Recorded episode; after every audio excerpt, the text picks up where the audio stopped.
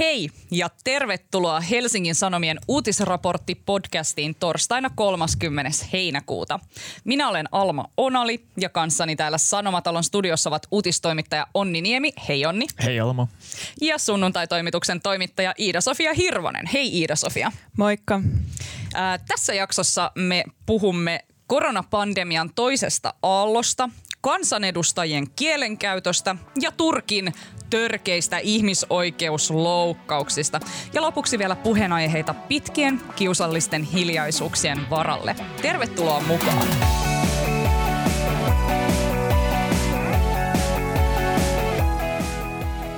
Hei! Itku pitkästä ilosta. Tai ei niinkään pitkästä. Ei me kauaa keretty nauttia tästä pahimman koronakriisin selättämisestä, kun se kolkuttelee takaisin. Se paljon puhuttu ja pelätty toinen aalto. Laineet lyövät läpi niin Euroopassa kuin Aasiassakin. Tartuntojen määrä lisääntyy ainakin Balkanilla, Espanjassa ja Belgiassa. Puolassa, Australiassa ja Hongkongissa on tänään mitattu maiden ennätysmäärät uusia tartuntoja. Tai siis eilen ilmeisesti mitattu ja tänään ne on raportoitu. Monissa maissa on otettu uudestaan erilaisia rajoituksia käyttöön. Britannia asetti jo neljäntoista päivän karanteenin kaikille Espanjasta palaaville briteille ja niitä olikin siellä jo yli puoli miljoonaa ja nyt Espanja on aivan helisemässä, kun tämä kauan kaivattu turismisesonkin loppuukin näin törkeästi lyhyen. Saksassa ollaan hyvin huolissaan tästä kehityksestä. Sielläkin on ollut sellaisia tartuntaryppäitä muun muassa vihannestilalla ja siellä on aikaisemmin näissä teurastamoissa ollut tällaista tartuntaongelmaa. Ja Saksan tartuntatauti Hefe sanoo, että uusien tartuntojen määrä johtuu ihmisten lepsuilusta. Mitäs Onni ja Iida-Sofia, kuinka lepsuja te olette olleet koronan suhteen? No täytyy sanoa, että kyllä tämä niin kuin kevään pahin eristymisaika on jo hyvin kaukainen muisto. Vain ja tuntuu, että se tapahtui jossain toisessa todellisuudessa.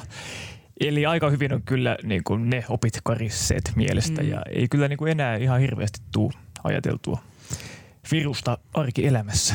Mm. Sitä kuvitteli, että niin kuin tämä tapa tervehtiä ystäviä halaamalla katoaisi nyt, kun tulee tämä koronakesä, mutta ei, ei se kyllä hävinnyt minnekään ja on ihan tota, jotenkin pikemminkin melkeinpä jopa jotenkin päinvastoin on jotenkin mm. viettänyt paljon aikaa ihmisten kanssa ja tota, myös halannut, jos siltä tuntuu ikään kuin varastoon tätä toista aaltoa varten, mitä, mikä on tietenkin aivan järjetöntä, koska juuri tällainen toimintahan sen toisen aallon sitten lyö liikkeelle. Aivan, aivan. No samaa olen havainnut myös minä ja tietysti itsekin elän aivan kuin pyypellossa mistään koronavirusrajoituksista öö, huolehtimatta.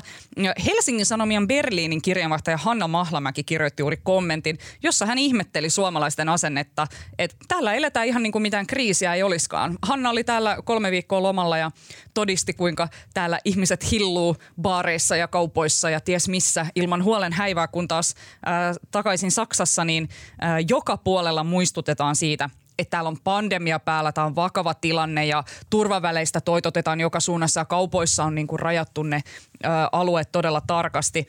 Niin ää, mitä, mitä mieltä te olette siitä, että onko niin kuin yleisesti Suomessa liian lepsu meininki? Lauantaista alkaenhan täällä sallitaan jo yli viidensadan hengen tapahtumat ja ei ole kaiketi mitään rajoituksia sen jälkeen enää edes jäljellä.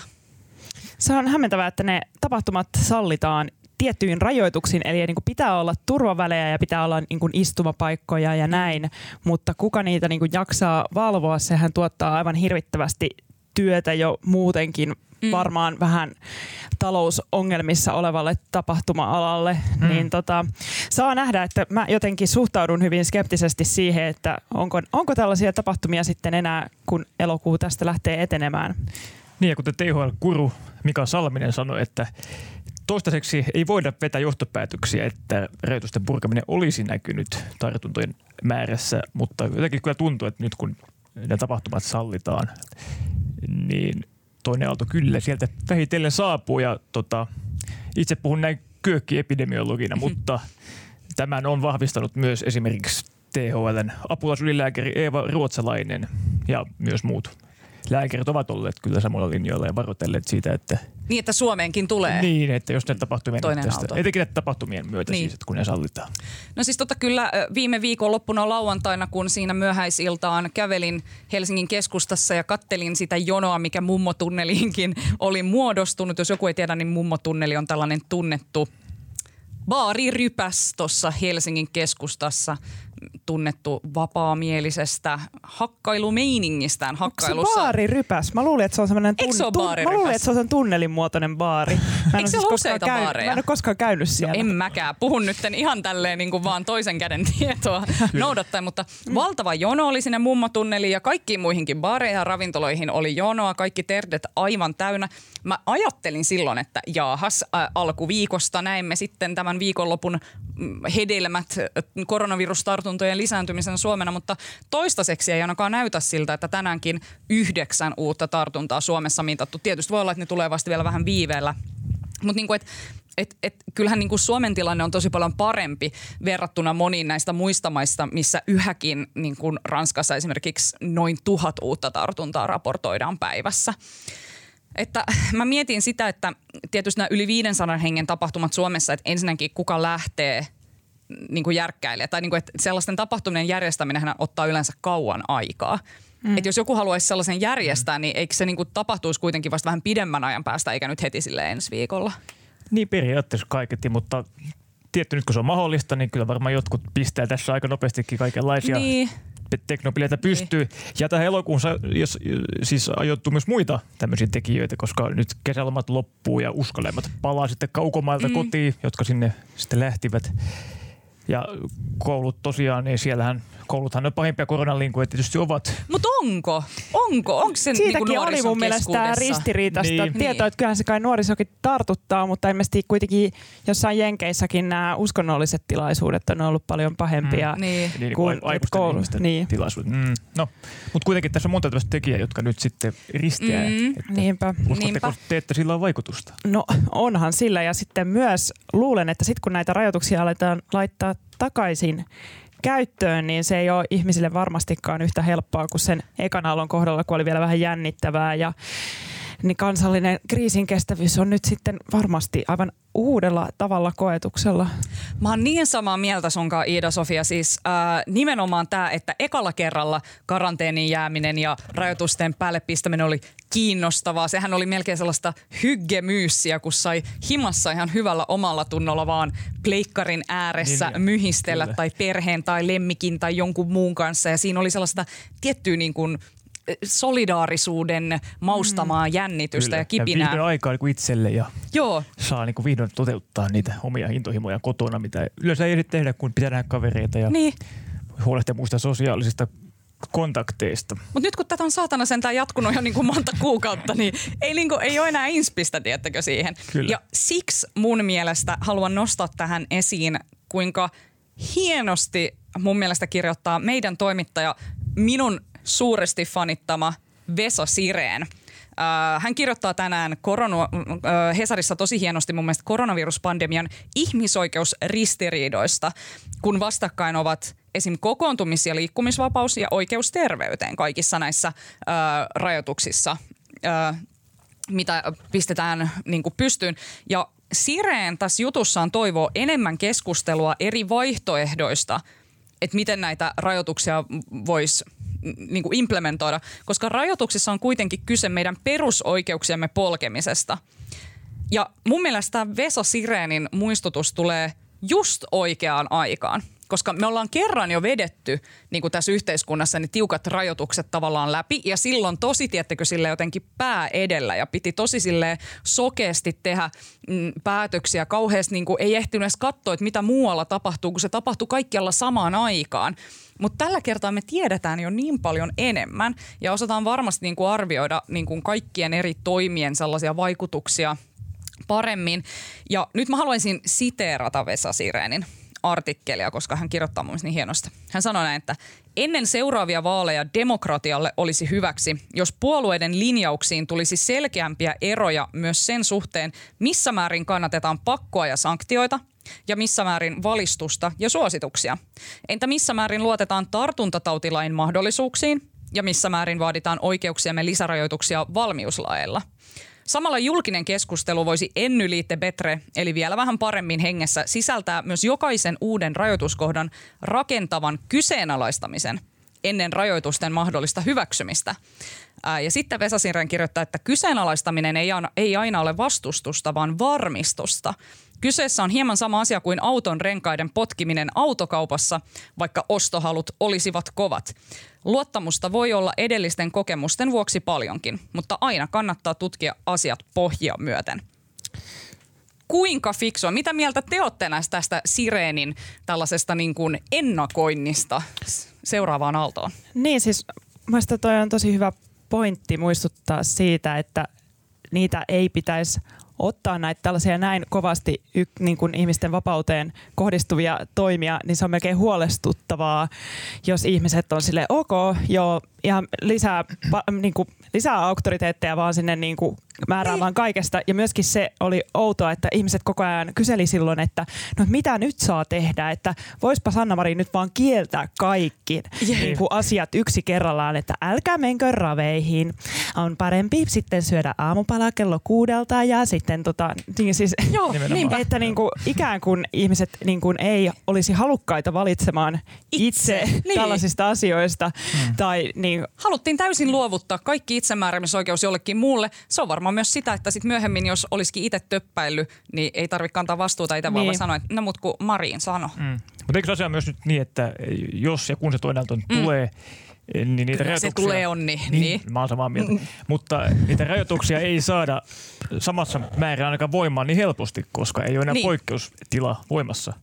Niin ja sille, että toisaalta kysymys on just se, että riittääkö meidän tavallinen lainsäädäntö niin niin. Kun, ö, niihin toimenpiteisiin, joita pitäisi tehdä. Ja sitten se, mikä mun mielestä tässä Vesan tekstissäkin mun mielestä jotenkin ö, tärkeä pointti, että kun tämä on just tämä hankala paikka, kun toisaalta vaaditaan rajoja auki ja rajoituksia pois, että talous saisi elpyä ja yksilönvapautta ei rajoitettaisi.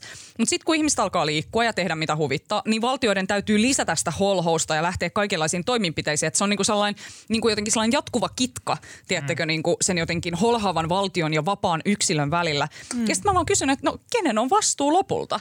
Että jos mm. yksilöt haluavat nauttia näistä laajoista yksilönvapauksista, niin pitäisikö heidän sitten vähän paremmin miettiä myös sitä, että mitä seurauksia heidän teoillaan on? Että kandeeko lähteä sinne Barcelonaan just nyt? Miksi kaikki niin. haluaa lähteä nyt jonnekin Kreikkaan? Mutta siis mun mielestä jossain niin kuin Japanissahan oli kai niin kuin ihmiset aika niin kuin hyvin ottanut tämän, että niin kuin asioita, niin kuin, no, mielestäni se oli, että niin kuin pää... ministeri sanoi, että nyt, nyt olisi suotavaa olla kotona ja se nyt tietenkin totta kai tulkitaan mm. siellä niin kuin aika voimakkaaksi semmoiseksi niin kuin sosiaaliseksi paineeksi niin kuin eristäytyä ja että niin kuin ihmiset myös niin kuin ottaa silleen kollektiivisesti tavallaan ehkä se länsimässä jotenkin vaikea ajatella sitä, että omilla teoilla on niin vaik- paljon vaikutusta muihin ja nyt tavallaan niin tarvitsisi sellaista niin yhteistoimintaa ja tavallaan huomaavaisuutta muiden suhteen ja että niin kyse ei ole mistään niin siitä, että saanko minä tehdä jotain, vaan niin. siitä, että miten tämä vaikuttaa mm. meihin kaikkiin. Niin. Kyllä. Ja niin kuin, että tämähän on just se, niin kuin, että luotetaanko tässä yksittäisen ihmisen arvostelukykyyn vai onko tässä kyse siitä, että ei luoteta ja silloin pitää pistää sieltä ylhäältä alaspäin niitä rajoituksia. Niin mä olisin itse vähän taipuvainen niin uskomaan tähän niin kuin ylhäältä johdettavaan systeemiin. Holhaukseen, koska jos korona on jotain osoittanut sen, että kuinka vähän rationaalisia ja järkeviä olentoja me ihmiset olemme, niin. että joissain asioissa saadaan olla hyvinkin tarkasti noudattaa näitä Joo. rajoituksia ja toisessa taas antaa mennä vaan, koska tuntuu siltä vaikka tai niin, niin. Enhän, minä, enhän minä nyt voi sitä saada. Ja siis mä oon... Just toi ajatus. Kyllä mäkin niin. itse tässä ja. miettinyt, että no pitäisikö nyt vaan itsekin sinkauttaa jonnekin Niin. Italiaan niin, ja silleen, koska, koska eihän saa. Se nyt muhun Nimenomaan. Supernaiseen tartu se Mutta mä huomasin tämän kognitiivisen dissonanssin, jos tämmöistä kalliin kuulosta psykologista mm-hmm. termiä käytetään, niin kun menin isovanhempieni luo Turkuun mm. ja tapasin mummoni pitkästä aikaa tuossa pari kuukautta sitten, kun en nyt keväällä mennyt käymään hänen luonaan ja totta kai silloin halattiin siinä, vaikka mä olin silleen, että onko tämä ihan hyvä ajatus, mutta mummo, että näin, niin kun harvoin nähdään, niin totta kai meitä halataan. Mm. Mutta sitten hetken päästä ajoin autoon, niin mulla oli hyvin tärkeää istua takapenkillä, eikä siinä edessä pelkäjän paikalla. Joo, koska jo. turvavälit toteutuvat paljon paremmin näin, että hän istui takapenkillä. Ja Sitten mä mietin vaan, että aha, että on. Niin, koska tää on just se, tää on just se epä, tää epäloogisuus jotenkin näissä, koska mm. eikö se ole niin kuin vaan silleen, niin kuin koronaviruksen kanssa varmaan aika silleen kerrasta poikki tilanne ja se, niin kuin, että onko sillä väliä, että jos Iida-Sofialla nyt vaikka olisi niin kuin koronavirus mm. ja niin kuin sä aivastaisit, niin en mä tiedä, onko sillä kauheasti väliä, että onko mä tässä vai olisinko mä ihan toisella puolella tätä studioa, että siinä vaiheessa se vaan niin kuin leviää ja sitten niin kuin mm. tässä sitä ollaan, mm. että no. Mutta mut palataksemme tähän, tähän tota, ö, suosituksiin ja pakkoihin, niin jälleen kerran, jälleen kerran, ties kuinka monetta kertaa tämän monta kuukautta kestäneen ö, kriisin aikana, puhumme jälleen maskeista. Ja tämähän on niinku se, tässä mun mielestä tiivistyy just tämä suomalaisten jotenkin niinku mätkähtäminen sellaiseen toimintakyvyttömyyteen ilman, että joku ylhäältä päin määrää, että mitä pitäisi tehdä, kun puhutaan näistä maskeista. Että ihmiset on niin huolissaan siitä, kun kukaan ei anna määräystä tai edes suositusta siitä, että pitäisikö sitä maskia nyt käyttää vai ei. Niin siis mitä? Miksi et sä vaan käytä sitä maskia, jos susta tuntuu, että sitä pitäisi käyttää? Se on ihan hyvä kysymys kyllä. Vaikka ennästä se kuitenkin on näin, että, että jos, jotta se toimisi, niin mahdollisimman monen pitäisi käyttää sitten valtaosa. Mutta, mutta, mutta kyllä se ehkä semmoista omaa. Tai varmuutta toisi siitä, että se suojaa minua ainakin ja minä suojaa, tai minä en tarvita myöskään muita. Eli, eli mä oon samaa mieltä kyllä, että, mm. että jos tuntuu siltä, niin miksei ihmiset vaan käytä. Niin kyllä se vaatii sellaista kollektiivista ajattelua, mutta mun mielestä äh, monet on maskia käyttäneet kaverit on raportoineet, että heihin on suhtauduttu, suhtauduttu hyvin nihkeästi, kun he on käyttä, oh käyttänyt maskia. Ihmiset on nauranut heille. Yhden mun kaverin oh. päälle oli alettu yskimään silleen ilkeily mielessä. Okay. Jo, jotkut on silleen niinku kiertää tosi kaukaa, mikä tietenkin on ihan hyvä asia. Niin. Mutta siis että se niinku tulkitaan täällä merkkinä siitä, että joku ihminen on sairas tai jotenkin vainoharhainen. Niin, niin. Ja mä en tiedä niinku mikä se ongelma on, niinku, että onko se niinku tämmöinen, että pohjoismaisilla ihmisillä on joku että se kasvojen peittäminen tuntuu vaikealta ajatukselta. Niin. Ja ehkä niin kuin myös ajatellaan sitä, että Suomessa sitä ei tarvita, koska me ollaan niin muutenkin hyviä ottamaan mm. etäisyyttä tai olemaan istumatta toistemme viereen. Mutta niin. Siis, että se, mä olisin tuollaiset, että varmaan niin kuin, että jos jotkut ihmiset joutuu olemaan vaikka jossain julkisessa tilassa, vaikka jossain virastossa jonottelemassa niin. Niin kuin pitkän aikaa yhdessä, niin miksipä sellaisiin mm. ei niin kuin tavallaan sitä, tai miksi sitä suositusta myöskään ei voida antaa. Mä en tiedä, mm. miksi se on niin kuin Suomessa niin vaikea asia T H L:lle ja noin, että jos se niin kuin kaikkialla muualla maailmassa on jotenkin todettu. Niin, ja jos todettu. Se on suositus. Että niin. Sitä ei mitenkään, niin kuin, että sä et voi saada sakkoja, jos niin. sä et käytä niin kuin maskia. Eikö se olisi jo niin kuin hyvä? Ihan mm-hmm. varmasti. Ja Suomi kuitenkin on niin auktoriteettiuskollinen kansa, tai me ollaan että niin. tota, täällä varmaan aika helposti saataisiin voimaan tämmöinen niin kuin maskipakko tai. Että aika moni niin ihan vaan sillä sitä. Suosituksella niin, vaan, niin. Että tämä on nyt se asia, miten pitää olla, koska maskihan kyllä. on, mun mielestä maski on vähän niin kuin rokote tai kondoomi. Että niinku se toimii vaan silloin, kun kaikki on samassa veneessä, kaikki käyttää niin, sitä. Ja siitähän on nyt ö, kansainvälisissä tutkimuksissa on tullut enemmän näyttöä siitä, että siitä maskin käyttämisestä oikeasti on hyötyä. Et en, nyt kerrataan vielä nämä maskisäännöt. Eli niinku, ö, maskihan ensisijaisesti suojaa muita sun omilta pärskeiltä. Nyt on tullut vähän näyttöä siitä, että se saattaa myös suojata sua mu, niinku, muilta ja sehän toimii niin, että okei, jos sulla on maski, kenelläkään muulla ei ole maski, niin okei, ne kaikki muut voi niinku pärskiä keskenään, mutta sä oot niinku omat pärskeet pidät itselläsi. Sitten taas, jos sulla ei ole maski, kaikilla niinku muilla on maskit, niin jälleen kerran se on silleen, että he nyt estää niinku tartuttamassa, saatat tartuttaa ne muut, mutta kun kaikilla on ne maskit, niin silloin se toimii. Se on mm. vähän niin kuin, että jos kaikki ottaa rokotteen, niin silloin on se laumasoja. Ja sitten jos siellä on yksi satunnainen joku, joka ei ole sitä ottanut, niin no, sekin hyötyy siitä. Mm. Tai just tämä kortsu, että niinku suojellaan niin kuin kerta kaikkiaan vaan niin kuin, öö, itseämme ja muita taudin leviämiseltä. Kyllä. Mut siis, nyt on pakko tosi kysyä, hei, oletteko niin. käyttänyt maskia tänä keväänä kertaakaan? Mä käytin siellä Black Lives Matter mielenosoituksessa, joka oli ensimmäinen semmoinen niin kuin joukkotapahtuma, jonne joutui menee ja siellä aika monellakin oli maskit ja turvaväleistä myös huolehdittiin, niin kyllä se kuitenkin tuottaa sellaista, että jos niin kuin tollaiseen tilanteeseen menee, mm. vielä siinä vaiheessa oli nämä niin kuin rajoitukset kuitenkin voimassa ja siitä niin kuin ihmiset meuhkasivat mm. Twitterissä, että no nyt nähdään kahden viikon päästä, että kannattiko mm. osoittaa mieltä. Ei mitään. Niin, niin. Ei mitään seurannut siitä. Mut niin, siis siinä on just se, että pitäisi ajatella just sillä tavalla kollektiivisesti. Mm. Kyllä. No siis mä käytin maskia silloin sen jälkeen, kun mä olin käynyt koronavirustestissä ja kun ei voinut tietää, että mikä se tulos on, vaikka mä olinko varma, että se on negatiivinen, niin pyysin maskin siitä ja sitten käytin aina niin kuin, no en mä edes mennyt mihinkään sen jälkeen sitten, vaan odottelin himassa, kunnes sain vastauksen, joka oli siis negatiivinen. Mutta mun mielestä se oli tosi epämiellyttävää. Mm. Enkä, ja mä oon niin kuin äskenkin, kun mä tulin tähän tuolla lähijunalla, niin mä mietin vaan, että on mun mielestä toisaalta vaan ihan sairaan mukavaa ja ihanaa, että ei ole maskipakkoa. Mutta tää on nyt tätä vaan, että mun henkilökohtainen mukavuus niin, niin niin. ajaa jotenkin sellaisen kollektiivisen ää, edun yli, että no tällainen itsekäs homoekonomikus näköjään minäkin vain sitten olen. Tuleeko vielä jotain pointsei toisesta aallosta? Huolestuttaako? Mitä, mitä Suomen pitäisi tehdä, että me estettäisiin tämä toisen aallon tuleminen? Ei sitä kukaan edes varmaan halua estää. Se vaan halutaan ottaa vastaan. Me olemme valmiita. Me olemme valmiita ja me olemme valmiita myös käymään sitten vakavaa perustus, perusoikeudellista keskustelua sitten seuraavista rajoituksista. Hei, siitä siirrytäänkin äh, vähän aihetta sivuavaan teemaan, nimittäin kansanedustajien kielenkäyttöön. Taas. Tällä viikolla on ollut paljon puhetta siitä, että kansanedustajat eivät osaa käyttäytyä. Ja kun sanon kansanedustajat, niin tarkoitan enimmäkseen perussuomalaisia. Kyllä muutkin osaa alittaa riman, en mä sitä väitä. Mutta perussuomalaisten tuutista tuntuu tulevan nyt kaikkein pöyristyttävimmät töräykset. Tota, mitä tässä viime aikoina onkaan nyt tapahtunut? Mi- mitkä asiat on herättänyt kohua? No nyt tässä ihan viimeisimpänä taisi olla tämä Mauri Peltokangas, joka kutsui nykyhallituksen ministereitä säälittäviksi persreijiksi, koska eivät ole tarpeeksi selvästi tuominneet tätä perussuomalaisen ää, Pekka Katajan kauheaa pahoinpitelykeissiä, josta olikin sunnuntaina myös juttu Hesarissa. Ja siis ihan nopeasti voitko kertoa, että mistä tässä Katajan pahoinpitelykeississä oli kyse?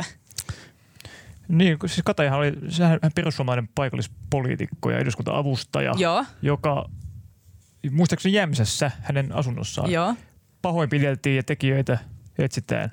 Ilmeisesti yhä ei, ei ole selvinnyt. Joo. Mutta oli ilmeisesti aika brutaalia toimintaa. Että joo, jollain vasaran kaltaisella esineellä oli päähän. päähän ja joo. kallo murtunut.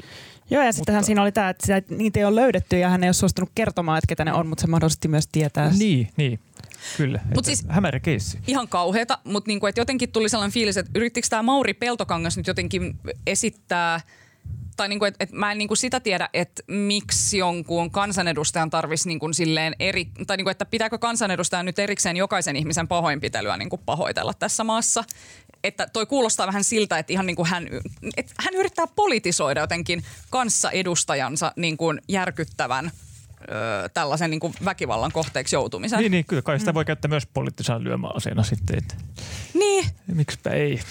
No joo, mutta öö, öö, säälittäviksi persereijiksi tosiaan Peltokangas kollegoitaan kutsui. Öö, mulla niin kuin aivan nousee karvat pystyyn, kun mä niin kuin kuulinkin tämän, koska mun mielestä on niin kuin niin järkyttävän alatyylistä ja ala-arvoista kielenkäyttöä, että mä niin kuin totaal, totaalisesti ihmettelen. No mut hei, ö, on muitakin keissejä. Joo, siis tässähän niin kuin tää, tota, Jussi Pullisen jutussa käytiin näitä niin kuin läpi, ää, jossa oli esimerkiksi tämä, että tota, Halla-aho tosiaan kutsui vasemmistoa antifalaiseksi punakaartiksi, joka on päästetty hollituvasta salli, salin puolelle, joka oli siis niinku reaktio siihen, että Dan Koivulaakso vasemmistosta kutsui taas perussuomalaisia trollioikeistoksi. Ja olikohan tässä nyt myös, että Halla-aho myös tätä äh, nosti esiin, että kyllä vasemmistossa osataan vielä joo pahemminkin, kun Li Anderssonkin kutsui Halla-ahon sanoja joskus aika pitkän aikaa sitten paskapuheeksi.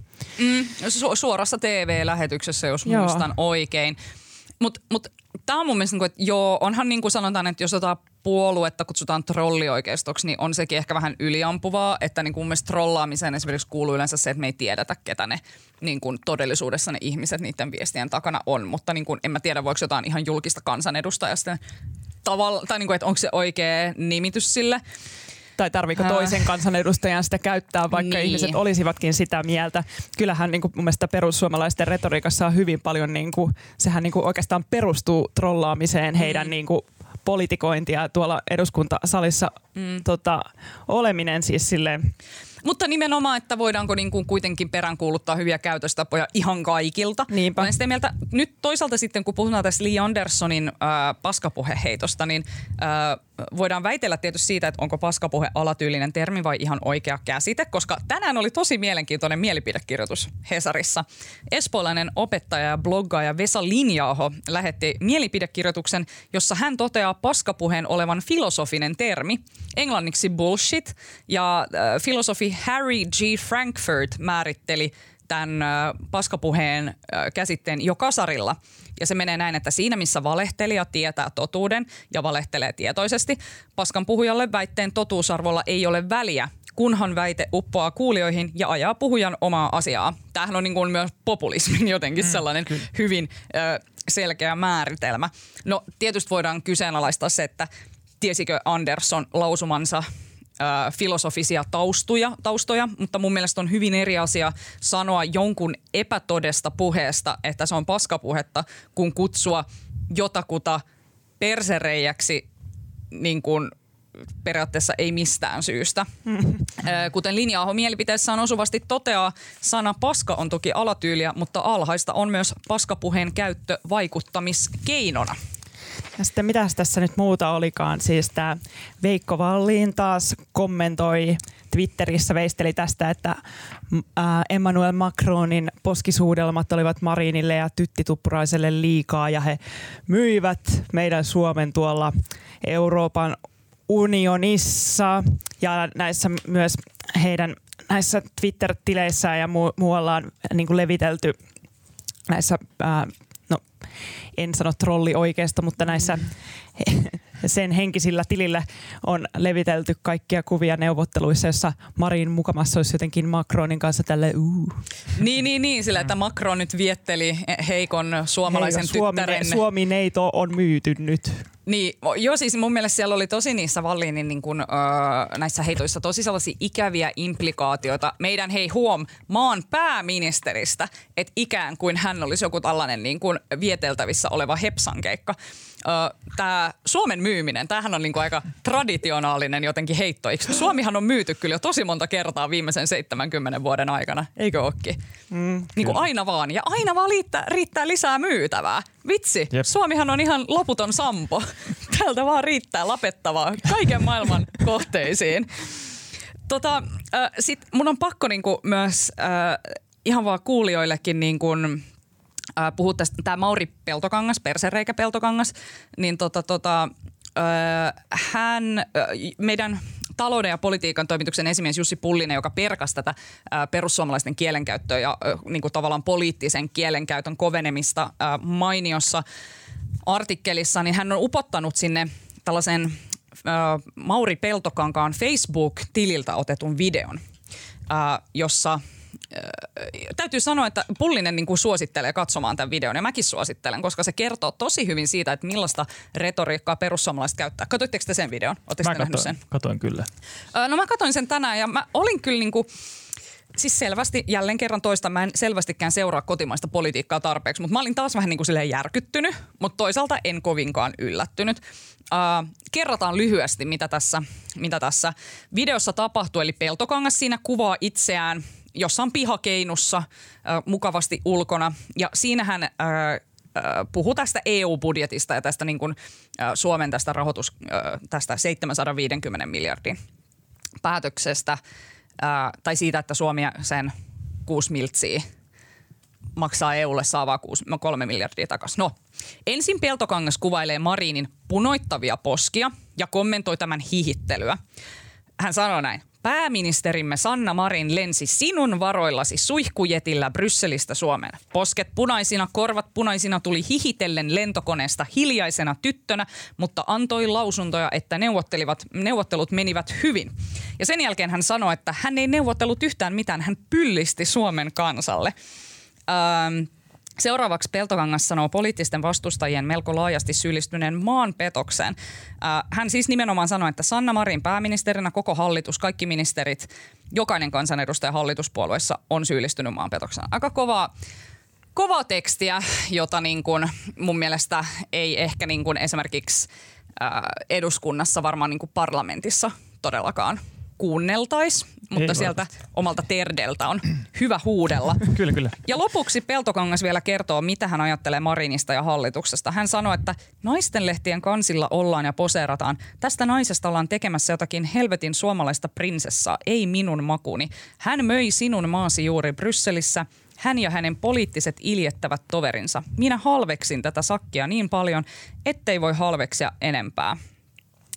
Miltä teistä tuntuisi, jos teidän työkaveri laittaisi videon Facebookiin, missä olisi silleen, että siis Onni Niemi, halveksin Onni Niemeä niin paljon, mä en voi halveksia enempää.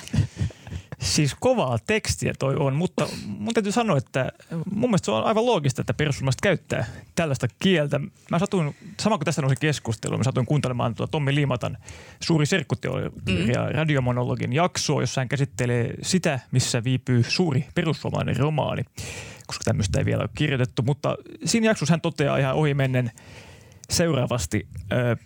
Perussuomalainen ideologia elää vastakkainasettelusta ja riitelystä. Tämähän on tuttu totuus, siis ei tämä mitään uutta ole, mm. mutta noinhan se on, että tavallaan musta tuntuu, että perussuomalaiset on edelleen semmoinen niin kuin protestiääni, musta lammas kotimaisessa parlamentissa mm. tai parlamentin kentällä. Eli edelleen se on semmoinen niin kuin kapinallinen tietyllä tapaa ja ehkä sen takia se mm. pelaa hieman omilla säännöillä ja sitä jossain määrin katsotaan läpi sormien.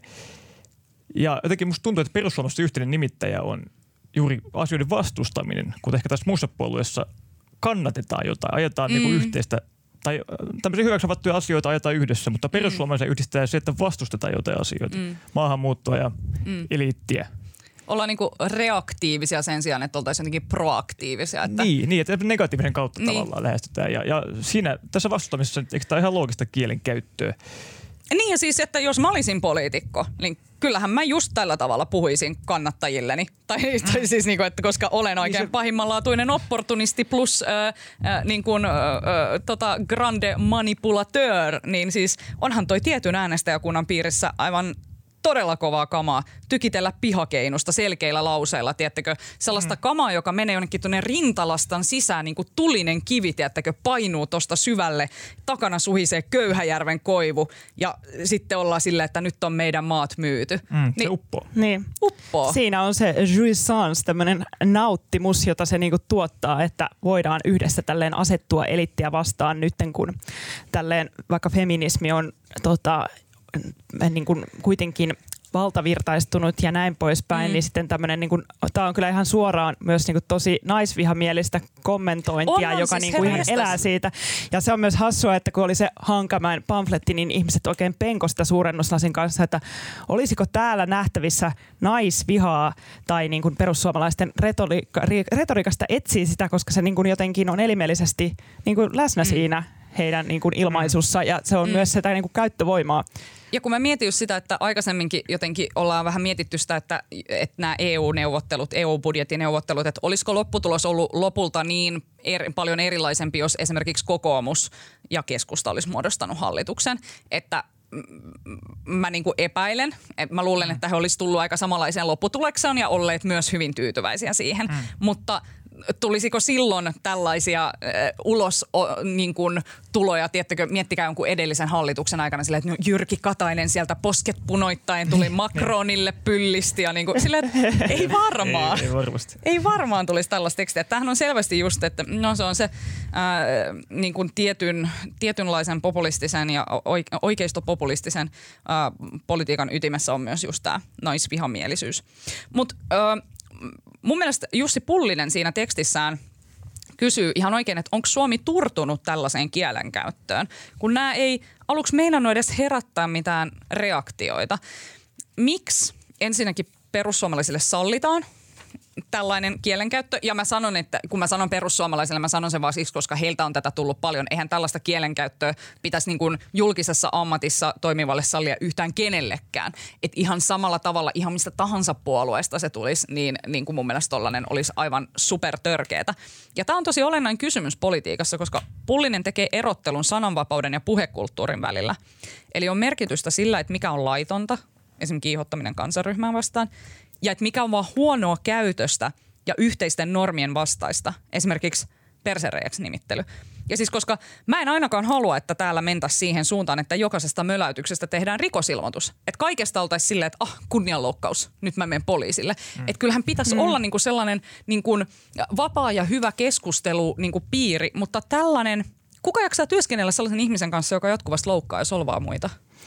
Joo, siis kun tää on hämmentävää, että tässä on, tuntuu olevan käynnissä tämmöinen, äh, voi käyttää Wittgensteinilainen kielipeli, että jos ajattelee, että politiikassa on tietyt säännöt, miten niinku puhutaan, mm. tai näin niinku ainakin kuvittelisi, että näin, näin niinku pitäisi kommunikoida. Sitten tavallaan perussuomalaiset omilla niinku siirroillaan tässä pelissä koko ajan niinku hivuttaa sitä rajaa ja testaa, että mikä käy ja mikä mm. ei käy. Ja siitä on hirveästi puhuttu, että kannattaako näihin puuttua ja että se pöyristyminen välttämättä mm. ei ole se niinku paras reaktio, että olisi aina silleen, että apua, naisvihaa, no niin, näin hän sanoi, koska sitten taas niinku, se niinku vie sen huomion itse asiaan. Ja tavallaan ehkä mm. myös ajaa heidän agendaansa, mutta sitten myös sitten mikä on se oikea niin kuin suhtautumistapa, että sitähän milloin, mikäs tämä nyt oli tämä oikeudenkäynti, mikä hänen nimensä nyt olikaan? Ai tää... Ei oikeudenkäynti, vaan siis Ai, Mäenpää. Mäenpää. Niin. niin tässä Mäenpään tapauksessa sitä perusteltiin, että hän on niinku ikään kuin koulimaton ja maalta, että hän niin. ei vielä ihan tiedä, että miten tota... Mikä oli paskapuhetta kyllä. Miten, tota, miten pitää olla, niin tämmöisiä kaikkia niinku perusteita osataan kyllä käyttää hyväksi, että, niinku, että se on vähän kyllä. wicked problem. Niin. Kyllä, kyllä. Ja sama siis Mauri Peltokankaalla, että kyllä hänen imago on tämmöinen, niinku, sanoo asiat kaunistelematta ja... kansan äänellä. Joo, joo, niinpä suoraan puhutaan. Niin, se on se sen imago. Kyllä, sieltä pihakeinosta just. Että, niin. Kyllä, mutta just että et ei se voi oikeuttaa kyllä sitä, että ihan mitä vaan sanotaan. Mutta toi on kuitenkin, että mitä kovemmat sanat, niin sitä kovempaa politiikkaa voidaan tehdä. Ja siihen kuitenkin, kun retoriikka kovenee, niin siihen totutaan ja pikkuhiljaa se onkin ihan normaalia. Joo. Ja sitten on niin. helpompi ajaa. Ja sitten toisaalta, niin kun, että mä en niin kun oikeasti osaa arvioida sitä, että onko tämä oikeasti sit jotenkin sille todella paljon kovempaa kuin joku kielenkäyttö vaikka kolmekymmentä vuotta sitten. Että e, e, mulla ei ole mitään sellaista, tiettäkö, niin kun upeata niin kun jotenkin poliittista muistia jonnekin niin kun tonne hamaan menneisyyteen. Mutta eikö tuolla ole kaikenlaista ennenkin heitelty jotain nahkurinorsilla niin. tavataan ja muita? Niin siis tämä olisi kyllä aika kiinnostava tutkimusaihe varmasti jollekin, niin. Niin, jollekin politiikan tutkijalle niin kun selvitellään, että onko noin niin kun viimeisen parinkymmenen vuoden vaikka sisällä niin kuin koventunut. Ja kyllähän niin kuin vaikka Trumpista on niin kuin puhuttu paljon, että se mitä hän niin kuin twiittailee on periaatteessa harmitonta, mm. vaikka hän on Amerikan presidentti, mutta siis että se itsessään se kielenkäyttö tekee taas sitten niin kuin vihapuheesta ja viharikoksista jopa niin kuin väkivallasta ikään kuin raivaa sille tilanta, että kuitenkin käsitteet niin. luo todellisuutta niin kuin mukaisekseen. Mm. Niin tavallaan se niin kuin leviää se semmoinen tietyn tyyppinen affekti tästä vihasta. Niin. Kyllä siis poliittinen kulttuuri ihan varmasti on muuttunut. Mä en tiedä, onko niin kuin kielenkäyttö koventunut faktisesti, mutta uskaltaisin väittää, että näin kyllä on, koska kyllä nykypolitiikolta hyväksytään paljon semmoista, mitä niin. Niin kuin ei ennen vanhaa olisi todellakaan hyväksytty. Niin. Ja ehkä yksi niin kuin myös, mistä Pullinen tavallaan puhuu, että, että tavallaan, että nyt tämä niin kuin nykyisten perussuomalaisten käyttämä retoriikka, niin sehän siellä lähdetään urheiluvertauksista, mutta siirrytään niin kuin sotavertauksiin. Mm. Että jos aiemmin sun poliittisia tavallaan haastajia on pidetty, just, on, niistä on puhuttu kilpakumppaneina tai vastustajina tai haastajina, niin nyt se retoriikka menee enemmän siihen, että vastapuolueet maalataan vihollisiksi, maanpettureiksi. Tiedättekö, tämä on tosi, tosi, tosi paljon radikaalimpaa niin kuin kielenkäyttöä. Ja kyllä tämä, että Halla-ahokin, jos hän kutsuu, mikä se olikaan Puna, se? Antifalainen punakaarti, jossa on niin kuin suora viittaus sitten johonkin tota... sisällissotaan. Niin, että siis kyllähän niin kuin tuntee niin. nämä myös niin kuin viittaukset ja tavallaan ei, ei niin kuin mitenkään ihan tyhjästä näitä keksi voi. Niin. Ja niin kuin, että mun mielestä se on... Öö, epärehellistä sanoa, että tämä olisi jotenkin niin kuin tasapainoista esimerkiksi niin kuin jonkun öö, vasemmiston ja sitten niin kuin oikeiston välillä tämä niin kuin ylilyöntien teko, että sanotaan näin, että virallisten kansanedustajien niin kuin keskuudesta, niin ehdottomasti näitä tulee paljon enemmän näitä rimanallituksia sieltä perussuomalaisten nimenomaan. Puolelta. Ja, ja tästä saatiin siis faktista näyttöä ihan hiljattain, oh, koska kun Twitter-käyttäjä Tuomo Konde teki siis ihan mahtavan empiirisen tutkimuksen siitä, mm. mitä kansanedustajat twiittavat yhden päivän aikana. Eli hän perkäsi jokaisen kansanedustajan Twitterin läpi wow. viime sunnuntailta käsittääkseni. Ja, eli ensinnäkin, sunnuntaina on aikaa twiittaa. Hän katsoi, että tota, ketkä twiittasivat, ketkä ei. Ja jos twiittasivat, niin hän referoi vähän, että mitä sisältö oli. Sitten hän teki sen jälkeen tämmöisen analyysin puolueittain, jossa hän jakoi ne twiitit poliittisiin, muihin ja asiattomiin. Just. Ja siis, ootas hetkinen, kaikissa puolueissa poliittiset twiitit dominoivat paitsi perussuomalaisissa, koska persut tuot sen yhden sunnuntain aikana seitsemänkymmentä twiittiä, joista kuusikymmentäyksi oli asiattomia. Herranjestas. Koko muu eduskunta Oikeasti. kirjoitti yhteensä kaksikymmentäneljä twiittiä, joista yksi oli asiaton. Okei, eli tästä voidaan päätellä, että ensinnäkin perussuomalaiset on hyvin aktiivisia Kyllä. Twitterissä, äh, mutta sitten myös äh, turvautuvat just näihin äh, niin kuin, äh, äärikeinoihin saadakseen äänensä kuuluviin. Kyllä, kyllä. Ja se, että se on tämmöistä systemaattista ja niin kuin jokapäiväistä ja tehokasta tuommoista niin kuin öyhdystä. Mutta sitten mä mietin tähän, että voisiko tähän niin kuin tällaiseen suureen vihaan ja jotenkin sellaiseen iljettävyyteen ja törkyyn vastata vaan niin kuin rakkaudella. Et mä mietin, että Että onko näillä ihmisillä oikeasti niin kova hätä, että he pelkää, että he ei tule kuulluksi, että täytyy vetää överiksi, että se tulee kuulluksi, että se saisi huomioon. Ja mä mietin, että miten tämän systeemin saisi käännettyä niin, että tilaa ja aikaa julkisessa keskustelussa saisi ostettua arvokkaalla käytöksellä eikä röyhkeällä panettelulla. Että toisaalta siinähän sitten se vaihtoehto olisi se, että antaa niiden mölytä eikä mitään huomiota kiinnittäisi siihen. Mutta mä en tiedä, onko sekään oikea keino. Ja mä mietin, mm-hmm. että mitä täällä oikeasti täällä taustalla on? Ja mä lähden nyt tällaisella, niin kuin, tää nyt saattaa olla niin kuin täysin utopistinen tämä ajatus, mutta niin kuin, että esimerkiksi tässä, kun mä olin katsonut sen Mauri Peltokankaan F B-video, missä Köyhäjärven koivut suhisee taustalla ja hän sanoi, että Marin pyllisti Suomelle ja myi kaiken ja on maanpetturi, niin mun olisi tehnyt mieli niin kuin silleen hetkeksi pysähtyä ja sitten niin kuin sanoa silleen, että okei, mä kuulen sua, mitä sä oikeasti haluat sanoa?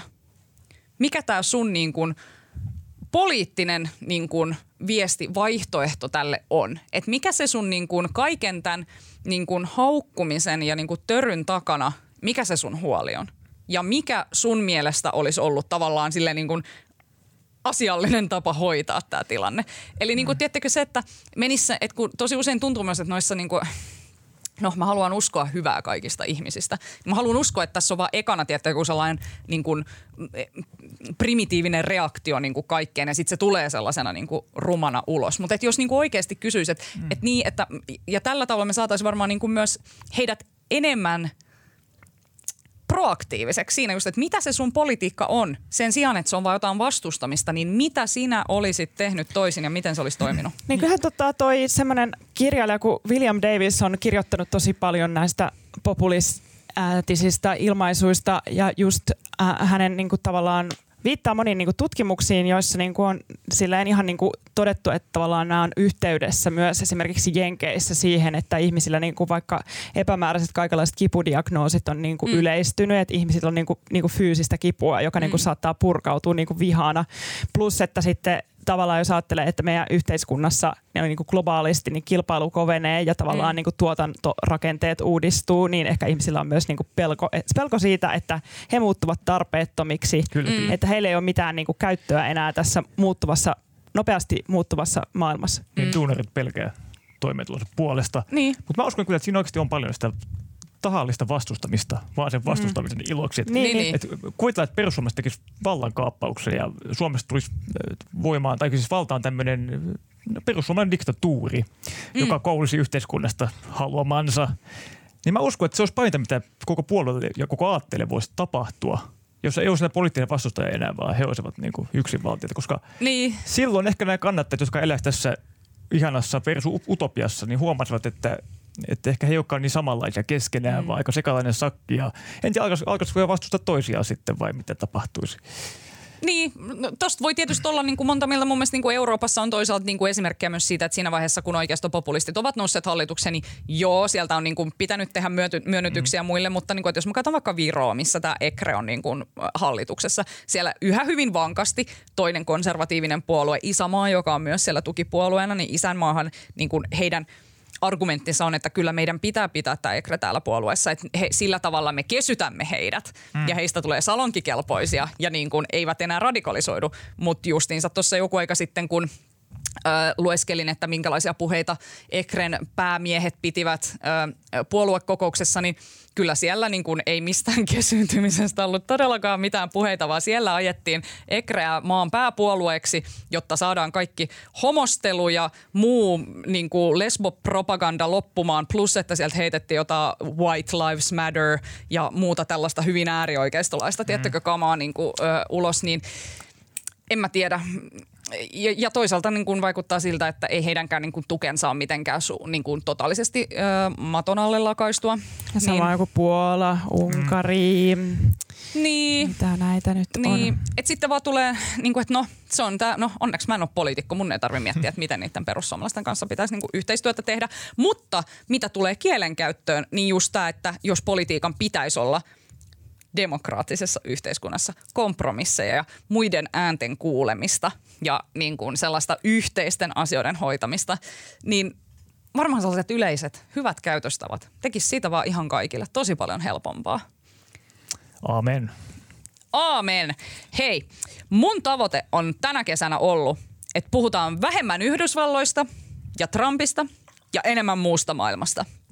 Ja sen takia me puhutaan tänään Turkista, missä on kaikkea todella huolestuttavaa taas meneillään. Tai ei taas, vaan ollut jo tosi monta vuotta. Tosi huolestuttava meininki Turkissa. Öö, ja tällä viikolla Turkin tapahtumat ovat aika yllättävällä tavalla näkyneet myös täällä Suomessakin. Koska moni öö, meidän kuulijoistakin on saattanut huomata sosiaalisessa mediassa pyörivän valokuvahaasteen, jossa naiset postailevat itsestään mustavalkoisia kuvia – ja sitten hashtagina on ollut Women Supporting Women tai Challenge Accepted tai Black and White Challenge. Oletteko te nähnyt näitä kuvia? Joo, on. Itse asiassa ensimmäisen kerran, kun mä niinku törmäsin tähän, niin mä olin, mikä ihmeen Women Supporting Women homma tää oikein on, että ihmiset julkaisee jotain nättejä mustavalkokuvia itsestään, ja taisin twiitatakin tästä, johon sitten jonkin ajan kuluttua sitten joku fiksu seuraaja kommentoi ja avasi, että tässä on kyse tosiaan Turkin tilanteesta, ja sitähän sitten päivän aikana monet sitten alkoi avaamaan niin kun myös nämä vaikuttajat, että kyseessä on niin kun tarkoitus kiinnittää huomiota siihen, kuinka naisiin kohdistuva väkivalta, lähisuhdeväkivalta on Turkissa ollut iso huolestuttavassa nousussa. Mm, Jep. Kyllä.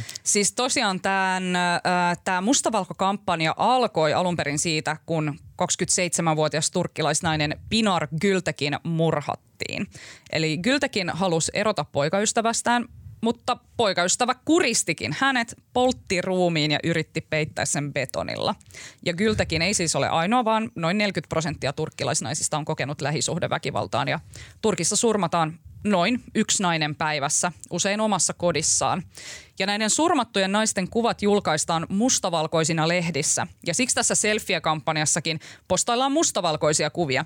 Mä, ensimmäinen kuva, minkä mä näin tästä kampanjasta, oli tosiaan mun turkkilaisen hyvän ystävän ö, postaama selfie mustavalkoisena. Ja siinä oli just saatetekstinä vaan se hashtag, missä luki tämän Pınar Gültekin nimi, Gültekinin nimi ja sitten olisiko ollut just se Women Supporting Women, ja sehän ei silloin auennut mulle mitenkään pelkästä hashtagista se kampanjan niin kuin tarkoitus. Mutta mä vaan katsoin, että aa, ystäväni Renan on tällaisen kuvan laittanut. No nyt tietysti sitten, kun tietää tarkemmin tämän uh, uh, kampanjan taustat, ja mä katsoin tämän Pınar Gültekinin uh, kuvan, niin mulle tuli tosi paha mieli siitä, koska hän muistuttaa hyvin paljon tätä mun turkkilaista ystävää Renania, ja jotenkin mulle tuli ihan sellainen, että kääk kuristaa se, että kuinka kauheasta asiasta on oikeasti kyse.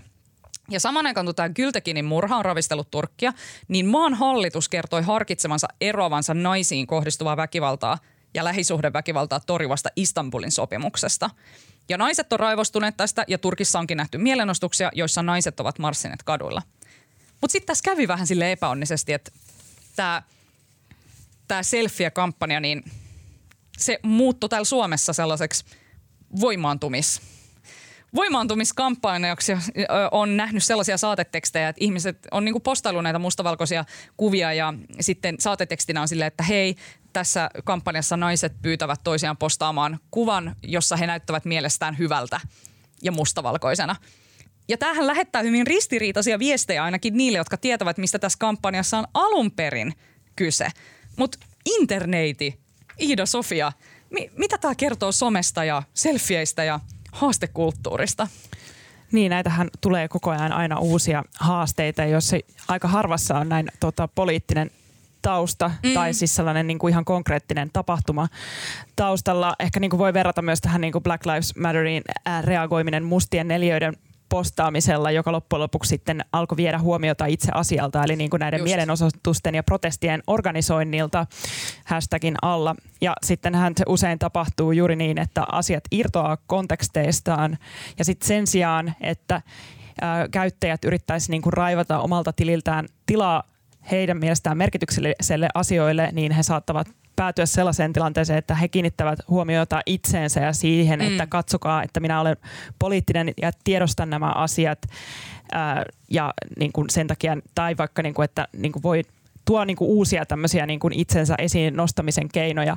Mutta mun mielestä tuntuu, että aika monet on tuolla nyt kun tänä kesänä mun mielestä tämä someaktivismi on noussut tosi paljon ja ihmiset mm. myös niin kuin jakanut tällaisia aika hyviä niin kuin tietopaketteja, vähän niin kuin ikään kuin mini-uutisia tästä niin kuin mm. Turkin tilanteesta, niin ihmiset on monet sitten jakanut niitä sitten näiden selfieiden sijasta myös, että niin kuin myös se reaktio tavallaan tällaisen tietyn yksilökeskeisen postaamisen ongelmallisuuteen on olemassa. Mm. Ja se oli hauska, että monet tunnetut suomalaisnaisetkin jakoi näitä, tai ensin tällä just naisten voimaantumiskulmalla näitä niin. kuvia, muun muassa Marja Veitola ja Marttina Aitolehti joo, ja Aula Vesjalahti ja Veri Koutaniemi.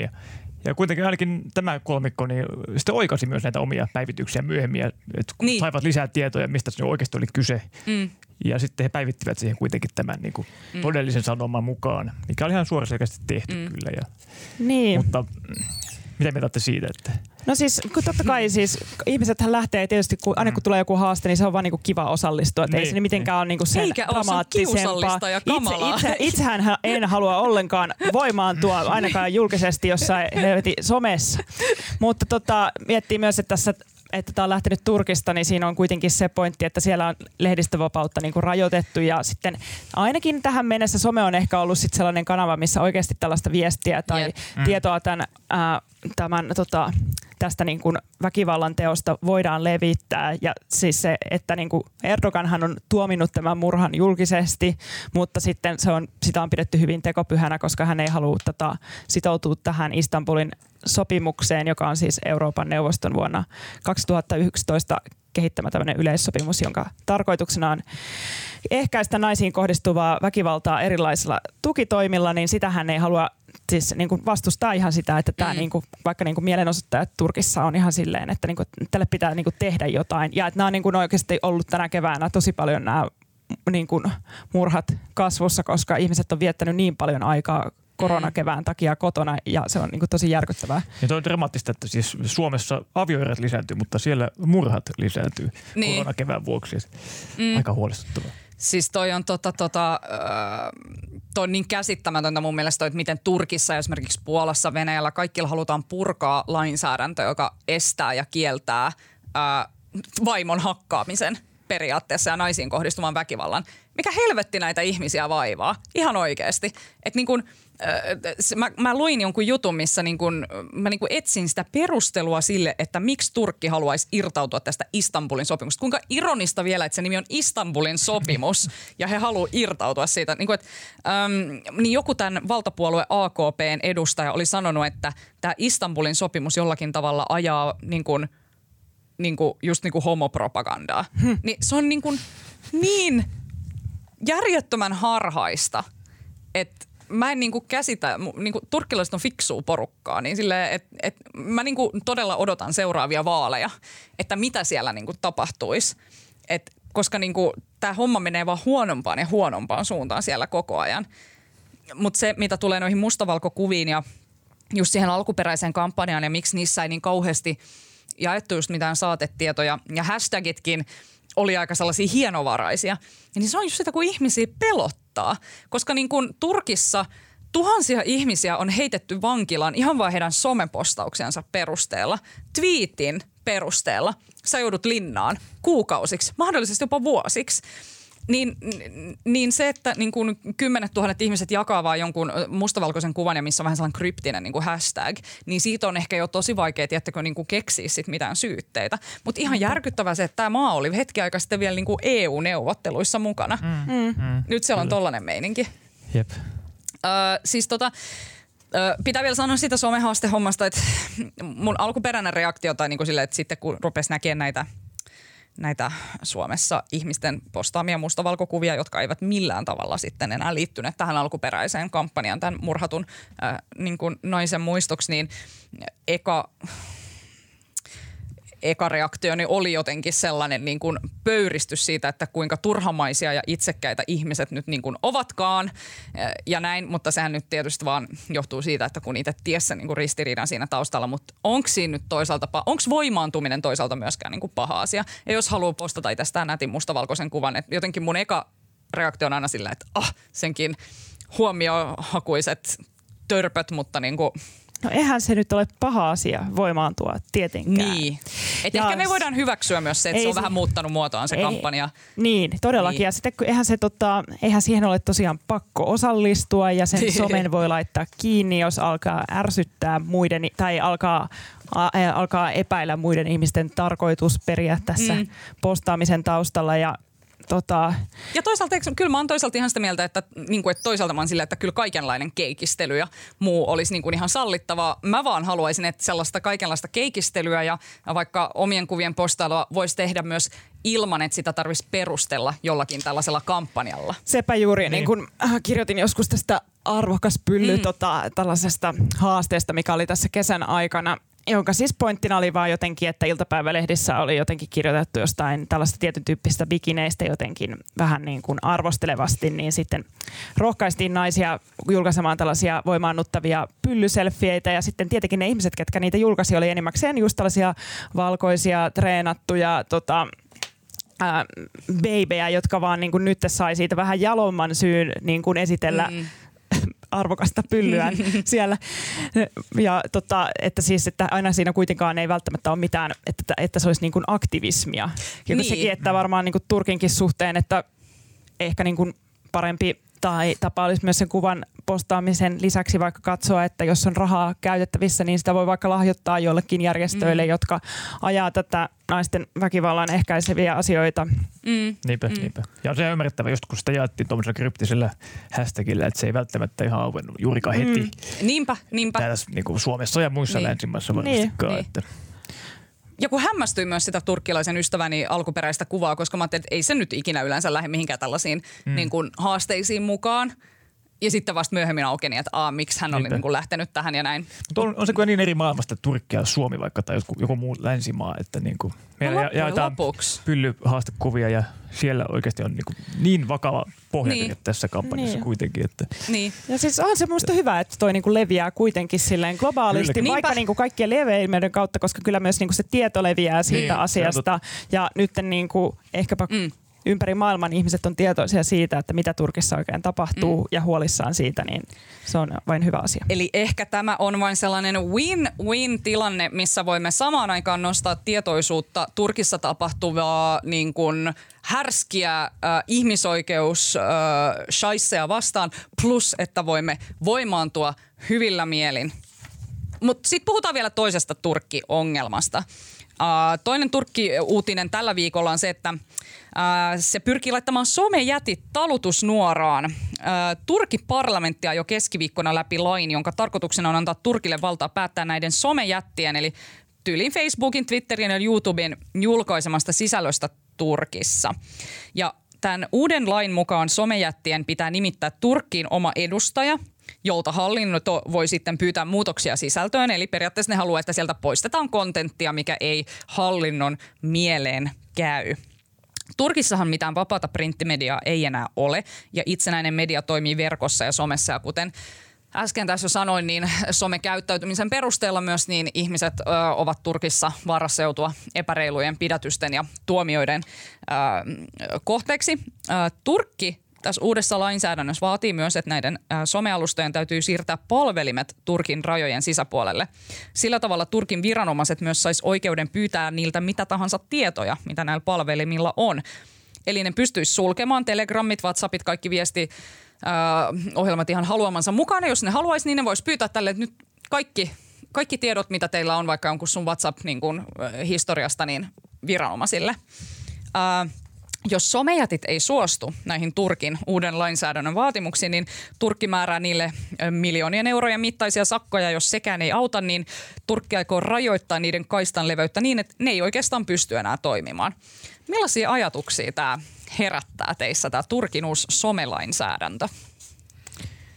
Niin mä tota, aiheesta luin The New York Timesin mukaan siis viime vuonna Turkissa poistettiin neljäkymmentätuhatta Twitter-viestiä, kymmenentuhatta YouTube-videota ja kuusituhatta Facebook-päivitystä. Niin mä haluaisin kysyä, että muuttuuko tässä nyt asiat radikaalisti? Hmm. Tämähän on se ö, ongelma, että Turkissahan on olemassa jo lainsäädäntöä, joka sallii materiaalin poistamisen niin kuin sieltä viestimistä. Mutta se on ilmeisesti vaatinut Turkilta tosi sellaista tiukkaa, tiedättekö, niin kuin tykittelyä jonnekin Twitterin ja muiden niin kuin suuntaan. Plus sitä sitten, että he on joutunut jahtaamaan näitä yksittäisiä postaajia ja niin kuin ottamaan heitä kiinni. Tällä tavalla ää, Turkki, tällä uudella lainsäädännöllä, niin Turkki haluaa päästä niiden somejättien sisälle, niin kuin oikeasti sieltä sisältäpäin hallitsemaan sitä systeemiä. Plus, että niillä on niin kuin, ö, ö, ö, ilmeisesti tausta-ajatuksella myös se, että jos ne palvelimet on Turkin sisällä ja Turkilla on omat edustajat näistä yh, yhtiöistä, niin sitten ne joutuisi maksamaan myös veroja Turkkiin. Okay. Sinänsä pidän tällaista somejättien talutusnuoraan pistämistä ihan hyvänä ideana, koska niin kuin kuinka paljon oikeasti ne meistä omistaa tietoa ja niin kuin mihinköhän heidänkin verovaransa kaikki uppaavat, en tiedä. Sinänsä hyvä, mutta Turkki tietysti tekee sen aivan hmm. vääristä syistä ja siis tällä lainsäädännöllä on luultavasti aivan hirveitä seurauksia ihmisille, koska Turkissahan siis heidän lakihan kieltää muun muassa presidentin halventamisen, kieltää muun muassa turkkilaisuuden halventamisen, Turkin instituutioiden halventamisen. Öö, kaikki, siis miettikää se, että sä kritisoit Erdogania, jos sä asun twiitissä, niin se on niin kuin rikos, mm. josta sut voidaan heittää vankilaan. Siis mä luin, tässä, luin jostain, että, että kun tämä laki ajettiin tässä nyt hiljattain voima, voimallisemmin läpi sen takia, että joku pilkkasi Twitterissä Erdoganin vastasyntynyttä lapsen lapsea. Eikö tämä ole perusteltu just, että haluamme vain rajoittaa vihapuhetta, joka Joo. rehottaa näillä alustoilla? Niin. Nimenomaan, nimenomaan tällainen moraaliton toiminta Kyllä. pitää niin kuin kitkeä tältä. Ja siellä oli tosiaan yksitoista ihmistä pidätetty sen takia, että ne oli just jotenkin pilkannut Erdoganin tytärtä, Joo. joka oli just Joo. synnyttänyt äh, lapsen. Mä en itse tiedä, että mikä se sisältö siellä on. Varmaan oikeasti jotain mm. törkeätä, voisin kuvitella. Mutta jotenkin tässä nyt tuntuu, että tällaisilla... Niin, pallan pitäjä arvostellaan, niin, tota, niin ja sille se ei niin kuin, ok. Joo, ja tällaisilla hyvin pientä osaa koskevilla perusteluilla mm. ö, ajetaan läpi lainsäädäntöä, jota voidaan käyttää oikeasti hyvin ö, laajasti, vaan toisin ajattelijoiden hiljentämiseen. Mutta todella huolestuttavaa, jos nämä somejätit suostuu tähän yep. yhteistyöhön. Sehän niinku kertoo erittäin paljon. Vähän niin kuin toi, mikä toi tämä Yuval Noah Harari, mm. joka julkaisi tämän, ää, tämän suositun kirjansa. Olikas mikä se nyt olikaan? Mä oon lukenut sen kyllä. niin, niin tota, Venäjällä niin sitten sillä ehdolla, että siitä poistettiin tietyt jutut, Just. jotka niinku kuvaa tätä... Niinku erilaisten jotain ideologioiden leviämistä, niin tota, hän sitten suostui siihen ja se oli niinku tosi tavallaan niinku mm. huono juttu ja monet arvosteli sitä, niin toi, että jos niinku Facebook alkaa tehdä näin tota, mm. totalitaristisen kuuloisen tota, mm. hallinnon kanssa yhteistyötä, Niinpä. niin se, se, vois, se olisi kyllähän kiinnostavaa, jos esimerkiksi sitten Facebookin käyttäjät lähtisivät painostamaan niin. jotenkin mm, sitten kyllä. Facebookia vastaan mm. tätä. Je, tai että tässä olisi ihan mielenkiintoista. Ja Facebookhan omistaa Instagramin niin. myös. Kyllä, kyllä. Ja eikös Netflix ollut jo taipunut Turkin painostukseen ja sensuroinut sisältöjään? Joo, Joo kyllä. Ja on se muuallakin maailmalla niin, tehnyt että, tätä. Että, niin. Et, et tässä on niinku kyse just siitä, että haluaako nämä niinku somejätit uhrata niinku miljoonat ja miljoonat käyttäjät, jotka niinku mm. tuottaa heille kontenttia siellä Turkissa, vai haluuko he niinku kunnioittaa ihmisoikeuksia ja ilmaisunvapautta?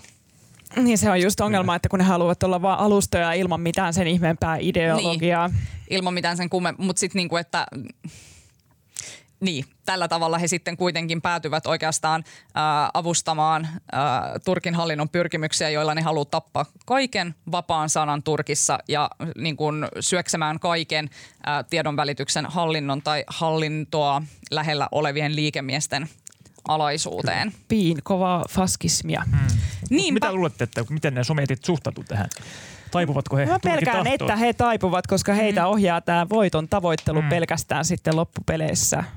Saa nähdä. Mm. Mä oon tosi huolissani tästä, koska mun mielestä Turkki on toisaalta tosi ihana maa. Se on tosi, siellä on mahtavaa kulttuuria ja sieltä on suuria ajattelijoita tullut.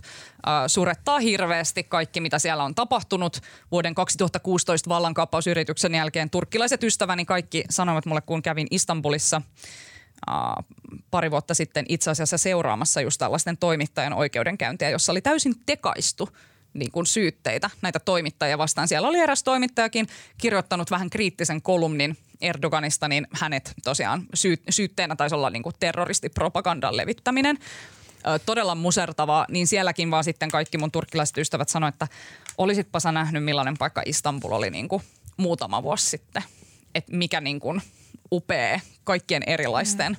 niin kuin arvojen ja kulttuurien niin kuin pesä se olikaan. Ja nyt siellä vaan mennään kohti tällaista autoritääristä islamisti tavallaan valtiota. Kauheeta. Hei, äh, tästä äh, pienestä tällaisesta turkkitieto-ihmisoikeuspläjäyksestä, äh, kun me nyt sitten yhdessä lähdetään tuonne maskiostoksille, niin milläs jutuilla me viihdytetään toisiamme siellä jonossa sitten? No mä voisin kertoa teille siitä, kuinka satuin tällä viikolla katsomaan avaraa luontoa ensimmäistä kertaa vuosiin. Viimeksi on katsonut joskus lapsena silleen jotenkin säännöllisesti. Säännöllisesti katsoin avaraa luontoa. Totta kai, totta kai. Se oli kiehtovaa ja on edelleen. Ja, ja siitä tulikin vahvasti tämmöinen nostalginen fiilis. Ja tiedän sitten, kun se toinen aalto, nyt, nyt en jossittele enää, kun se toinen aalto tulee, niin tiedän kyllä, että mille kanavalle käännän ja mitä katson, koska se tuo lohtua sitten neljän seinän sisällä, aivan kuten jotkut saavat lohtua hapanleivän leipomisesta tai sitten lihapullien valmistamisesta sillä isoäidin reseptillä, joka tuo myös mielen lapsuuden.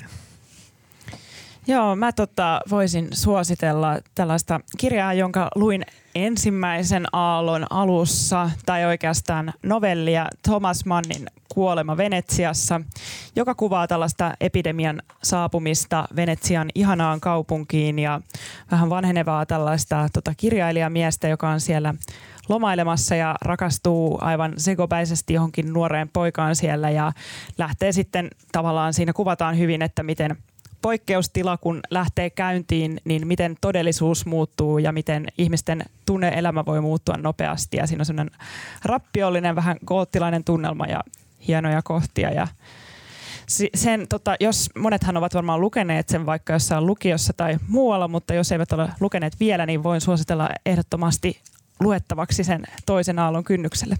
Mahtava suositus. Mulle on se vielä lukematta, niin otan tästä vaarin. Ja, ää, mäkin suosittelen ää, tällaista tuotetta, joka auttoi minut ensimmäisen aallon läpi. Se on tällainen YouTube-kanava kuin ää, Yoga with Adriene. Ja Yoga with Adriene on kanava, jossa Adriene-niminen joogaopettaja tarjoaa ilmaisia joogatunteja. Ja niitä löytyy ihan joka lähtöön. Sieltä löytyy aloittelijoille, sieltä löytyy joogaa, jos sulla on päänsärky, joogaa, jos sä oot huonolla tuulella, joogaa, jos sä oot vihanen, joogaa juoksijoille, ää, joogaa rasvanpolttajille. Niin kuin ihan kaikki tosi erilaisia ää, joogia ja tosi eri mittaisia, että jos sulla on tosi kiire, sä ehdit tehdä vaan kahdeksan minuutin lyhyen homman tai sit sä voit tehdä pidemmän tunnin mittaisen äh, harjoituksen. Ja Adriene on ihana tyyppi. Sillä on tosi lempeä, sellainen äh, salliva asenne kaikkiin ihmisiin, jotka hänen joogiaan tekevät. Ja hän siellä sinne mikkiin sellaisella hyvällä, hyväksyvällä, lämpimällä otteella kehottaa hengittämään rakkautta sisään ja rakkautta ulos. Kehottaa kuiskaamaan itsellesi, you are a warrior, sä pystyt tähän. Uh, plus, että eli siinä saa samaan aikaan sellaista niin kuin fyysistä sekä mentaalista niin kuin treeniä, niin mä lämpimästi suosittelen Yoga with Adriene -kanavaa. Tässä oli Uutisraportti podcastin tukipaketti uusiin karanteeneihin ja kaikki muukin tällä erää. Kuvan, äänen ja kaiken muun kivan meille tekee tällä viikolla lomilta palaillut Janne Elkki. Ää, lähettäkää meille kaikkea söpöä ja kivaa palautetta at Uutisraportti. Ja jos teillä on jotain kysyttävää meiltä kesätiimiläisiltä, ihan mitä vaan, niin lähettäkää niitä kysymyksiä, koska ensi viikolla kun me vedetään kenties kesätiimin viimeinen äh, jakso, niin ajateltiin vetää sellainen Q and A-sessio, jossa me vastaillaan teidän äh, murheisiin ja, ja mietteisiin. Katsotaan, saadaanko järkättyä. En voi luvata mitään, mutta nähdään silti ensi viikolla. Kiitos. Ai niin, mä unohdin kiittää teitä. Kiitos Onni Niemi ja kiitos Iida-Sofia Hirvonen. Kiitos. Meni varmaan jo. Kiitos, kiitos. Äh, sori. Sori. Mä oon aina kiittänyt teitä ja nyt mä unohdin sen, koska mä en kirjoittanut sitä tänne. Järkyttävää.